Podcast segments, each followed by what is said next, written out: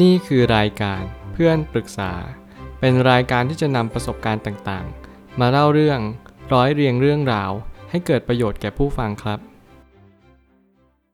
สวัสดีครับผมแอนวินเพจเพื่อนปรึกษาครับ วันนี้ผมอยากจะมาชวนคุยเรื่อง หนังสือ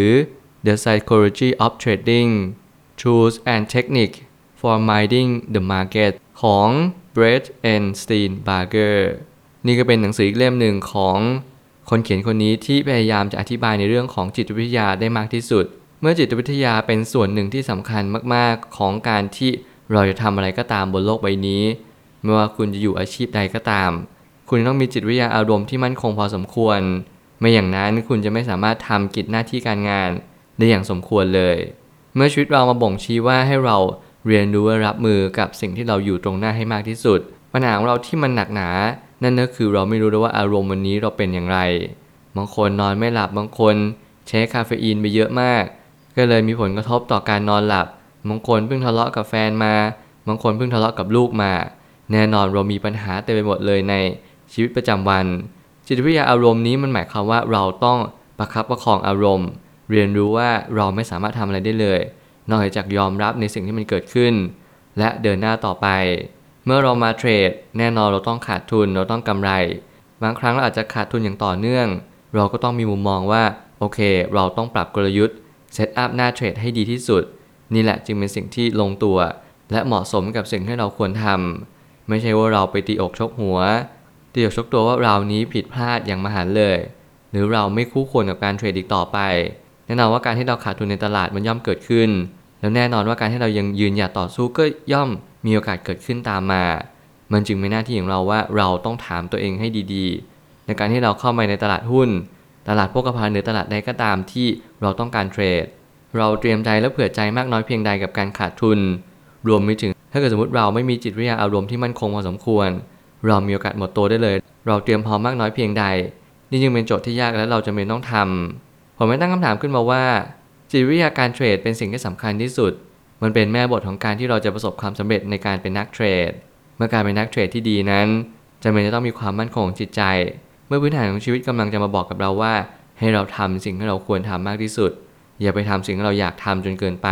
เชื่อเซนตัวเองในสิ่งที่เราเชื่อมั่นว่ามันเป็นสิ่งที่กำลังจะเกิดขึ้นต่อไปอย่างอนาคต แน่นอนบางคนเซนดีบางคนเซนไม่ดี แต่ยังไงแล้วผมก็อยากให้ทุกคนเชื่อเซนของตัวเองอยู่ดี เพราะเซนนี้เป็นสิ่งเดียวเท่านั้นที่เราต้องอยู่กับมันไปตลอดชีวิต ถึงมันจะไม่ค่อยเป็นเพื่อนกับเรา เป็นมิตรกับเราเท่าไหร่ เราก็แค่พยายามเทรนมัน และพยายามฝึกมันก็พอ สิ่งเหล่านี้เป็นสิ่งที่เน้นย้ำว่า เมื่อไหร่ก็ตามที่เราจะเป็นนักเทรดที่ดีได้ เราต้องมีจิตวิทยาอารมณ์ที่มั่นคง ต้องมีความชัดเจน เด็ดขาด แล้วก็เทรนตรงกับสิ่งบางสิ่ง เมื่อไหร่ก็ตามที่ทุกอย่างไม่เป็นอย่างสิ่งที่เราต้องการ เราแค่คัดลอสหรือว่าตัดขาดทุนนั่นเอง เมื่อนักเทรดที่ดี กับนักเทรดที่ไม่ดีจะแยกออกจากกันอย่างชัดเจน ซึ่งจะดูได้จากวินัยในการเทรดอย่างสมมาตรกับจำนวนเงินที่ลงไป ถ้าเกิดสมมติเราไม่สามารถที่จะเป็นนักเทรดที่ดีได้แน่นอนจำนวนเงินการเซตอัพหน้าเทรดรวมไปถึงสิ่งต่างๆ ที่มันกำลังบ่งชี้ว่าเรากำลังจะขาดทุนในอนาคตอย่างแน่นอน นี่จึงเป็นเหตุผลที่สำคัญว่าเหตุกับผลย่อมตรงกัน เมื่อเหตุปัจจัยนั้นก่อเกิดแบบนี้ผลลัพธ์ก็ย่อมติดตาม เป็นเงาตามตัว เราไม่สามารถที่จะทำแบบนี้ได้ตลอดเวลาถ้าเกิดสมมติ เราไม่มีเหตุผลในการเข้าซื้ออย่างชัดเจนแน่นอนจุดเข้าจุดออกเป็นสิ่งที่สำคัญแต่สิ่งที่สำคัญกว่านั้นเมื่อไหร่ก็ตามที่เราขาดทุนนั่นแหละเราจะทำอย่างไร การที่เราจะขาดทุนได้ เราก็ต้องยอมรับการขาดทุนได้ก่อน เราต้องมีบาดแผล ไม่ว่าจะเป็นการขาดทุนอย่างซ้ำซากเรากำไรเพียงนิดเดียว หรือว่าเรามีปมปัญหาชีวิตที่มันเกี่ยวโยง กับการที่เรามาหาเงินในตลาดหุ้น หรือตลาดโภคภัณฑ์ต่างๆ แน่นอนว่าทุกสิ่งทุกอย่างกำลังเชื่อมโยงเป็นเนื้อเดียวกัน เราก็ทำหน้าที่ของตัวเองและรับรู้ว่าวันนี้เราควรทำสิ่งใดให้มันดียิ่งขึ้น แล้วนักจิตวิทยากับนักเทรดมีความเกี่ยวโยงอย่างไร มันจึงเป็นโจทย์ที่ยากอย่างยิ่ง ที่ทำอย่างไรให้มันสามารถประยุกต์ใช้ได้อย่างลงตัว ผมต้องยอมรับว่าตั้งแต่ที่ผมเกิดขึ้นมาเนี่ยผมก็ได้ศึกษาจิตวิทยาตั้งแต่เริ่มต้นเลย จริงๆ แล้วผมชอบเรื่องจิตใจเรื่องเหตุผลในการมีชีวิตอยู่รวมไปถึงทำไมผู้คนถึงต้องมีการโกหกกัน การหลอกลวงกันที่ทำให้อีกคนหนึ่งเนี่ย เหมือนถูกดีเซฟหรือว่าบิดเบือนจากภาพความเป็นจริงไปเนี่ยเป็นเพียงเพราะอะไร แล้วคำว่าจิตวิทยากับการเทรดเนี่ยผมเชื่อว่ามันมีความเชื่อมโยงเป็นเนื้อเดียวกันอย่างไม่สามารถแยกออกจากกันได้ ก็เพียงเพราะมันคืออาชีพที่จำเป็นต้องจัดการกับอารมณ์ตัวเองในทุกๆวัน การเราเล่นหุ้นเนี่ยเราไม่ต้องปรึกษาใคร เราเล่นของเราอยู่ที่บ้าน เราจะอยู่ตรงไหนก็ได้เราก็เทรดหุ้นได้ แล้วแน่นอนศัตรูตัวฉกาจคือตัวของเราเอง ถ้าเราไม่ตกผลึกกับชีวิต ถ้าเราไม่ตระหนักรู้กับชีวิต เราจะสามารถเป็นนักเทรดที่ดีได้อย่างไร นี่จะเป็นความเชื่อมโยงที่เกี่ยวโยงกันอย่างแท้จริง และเราไม่สามารถที่จะแยกออกจากกันได้เลย เมื่อคนเขียนนั้นพยายามที่จะเป็นนักจิตบำบัด และเขาก็ย่อมให้คำปรึกษามามากมาย เขาย่อมรู้อยู่แก่ใจว่า คนไข้คนนี้มีปัญหาอะไรทำไมคนไข้คนหนึ่งถึงประสบบาดแผลทางจิตใจได้นานมากกว่าคนอื่นทำไมบางคนนั้นเจอบาดแผลคล้าย ๆ กัน แต่ทำไมก็สามารถเยียวยาตัวเองได้แล้ว สิ่งนี้เป็นสิ่งที่ไม่เกี่ยวกับระยะเวลา มันเกี่ยวกับสิ่งที่เรียกว่าการยอมรับตามความเป็นจริง ยิ่งเรายอมรับความเจ็บปวดได้ไวได้เร็ว เราก็จะบ้าน้อย หรือว่าเราก็จะเนินช้าน้อยนั่นเอง หน้าที่ของเราคือยอมรับว่าเราขาดทุนเรียนรู้กับมัน เข้าใจมัน วันหนึ่งเราก็จะมีกำไรเติบโตได้อย่างแน่นอน ขอแค่วันนี้เราอย่าเพิ่งไปคาดหวัง อย่าเพิ่งไปนำการขาดทุนมาเป็นปมปัญหาชีวิต หรือว่าสิ่งอื่นสิ่งใดมาเกี่ยวข้องกับการขาดทุนในครั้งนี้มากจนเกินพอดี แล้วเราก็สามารถทำได้ในอนาคตอย่างแน่นอน ถ้าเราตั้งใจจริง การเป็นนักบำบัดเราจะเห็นปัญหาอย่างมาก มันเชื่อมโยงกับความรู้สึกเบื้องลึกว่าความกลัวเป็นส่วนหนึ่งที่สำคัญ ถ้าเราตระหนักถึงความกลัวมันจะคลี่คลายลงไป ผมเชื่อว่าความกลัวเนี่ยมันเป็นเหมือนเมฆหมอกที่มาบดบังทัศนียภาพของเรา แน่นอนว่ามันไม่ใช่สิ่งที่จะมาปิดบังซ่อนเร้นหรือว่าทำให้ทุกอย่างมันมาลายหายไป ความกล้าเป็นส่วนหนึ่งที่สำคัญยิ่งต่อความกลัว มันไม่ใช่เป็นสิ่งตรงข้ามแต่มันเป็นสิ่งคู่กัน แน่นอนพอหมดความกลัวไปเราก็มีความกล้ามากขึ้น ผมเชื่อว่าเรากลัวเพราะว่าเราแค่คิดไปก่อน เราคิดว่ามันจะขาดทุน เราคิดว่ามันจะเจ็บปวดทรมาน เราเลยกลัวว่ามันจะเกิดขึ้นแบบนั้น พอมันเกิดขึ้นจริงปุ๊บมันเป็นบาดแผลว่าทำไมเงินนี้หายไป ฉันหาเงินมาแทบตายทำไมมันถึงสูญสิ้นไปได้ง่ายขนาดนี้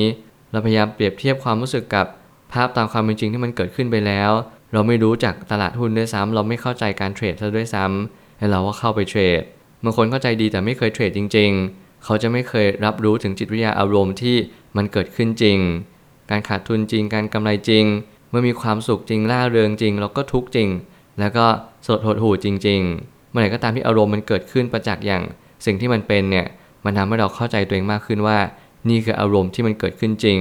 แล้วพอเราเข้าใจว่าการเทรดที่ใช้เงินของเราที่ไม่ได้ใช้โปรแกรมเทรดอย่างหลอกๆนั่นหมายความว่าเราเริ่มที่จะเข้าใจจิตวิทยาอารมณ์ของเราอย่างแท้จริงแล้ว นั่นแหละจึงเป็นสิ่งที่เป็นเหตุผลที่มีน้ำหนักในการที่การเทรดนี้จะมีโอกาสประสบความสำเร็จสูงในอนาคตสื่อไป มันจึงเป็นหน้าที่ของเราที่เราต้องเรียนรู้ให้มากหาข้อมูลให้เยอะและอย่าลืมเด็ดขาด ลองลงสนามจริงแล้วเราจะได้เข้าใจอารมณ์ที่มันเกิดขึ้นจริง ๆ สุดท้ายนี้ ทั้งนี้ปมในอดีตมันมีส่วนอย่างมาก ต่อบาดแผลทั้งจิตใจ ซึ่งบาดแผลของการขาดทุนอาจจะเป็นแผลที่ยากจะเยียวยาได้ ตกผลึกกับชีวิตให้จงได้ แล้วมันจะดีขึ้นเอง ผมว่าอาชีพทุกอาชีพมันมาบ่งชี้ว่าเราก็แค่ทำหน้าที่ของมันไป เราไม่สามารถที่จะบ่งชี้ได้เลยว่า สิ่งที่เราทำทุกวันนี้มันต้องทำให้มันดีขึ้นหรือแย่ลง นั่นหมายความว่า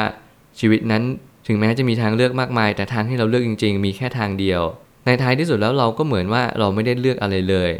ทางนั้นมันมาให้เราเลือก และเรานั้นก็เลือกทางนั้นโดยปริยาย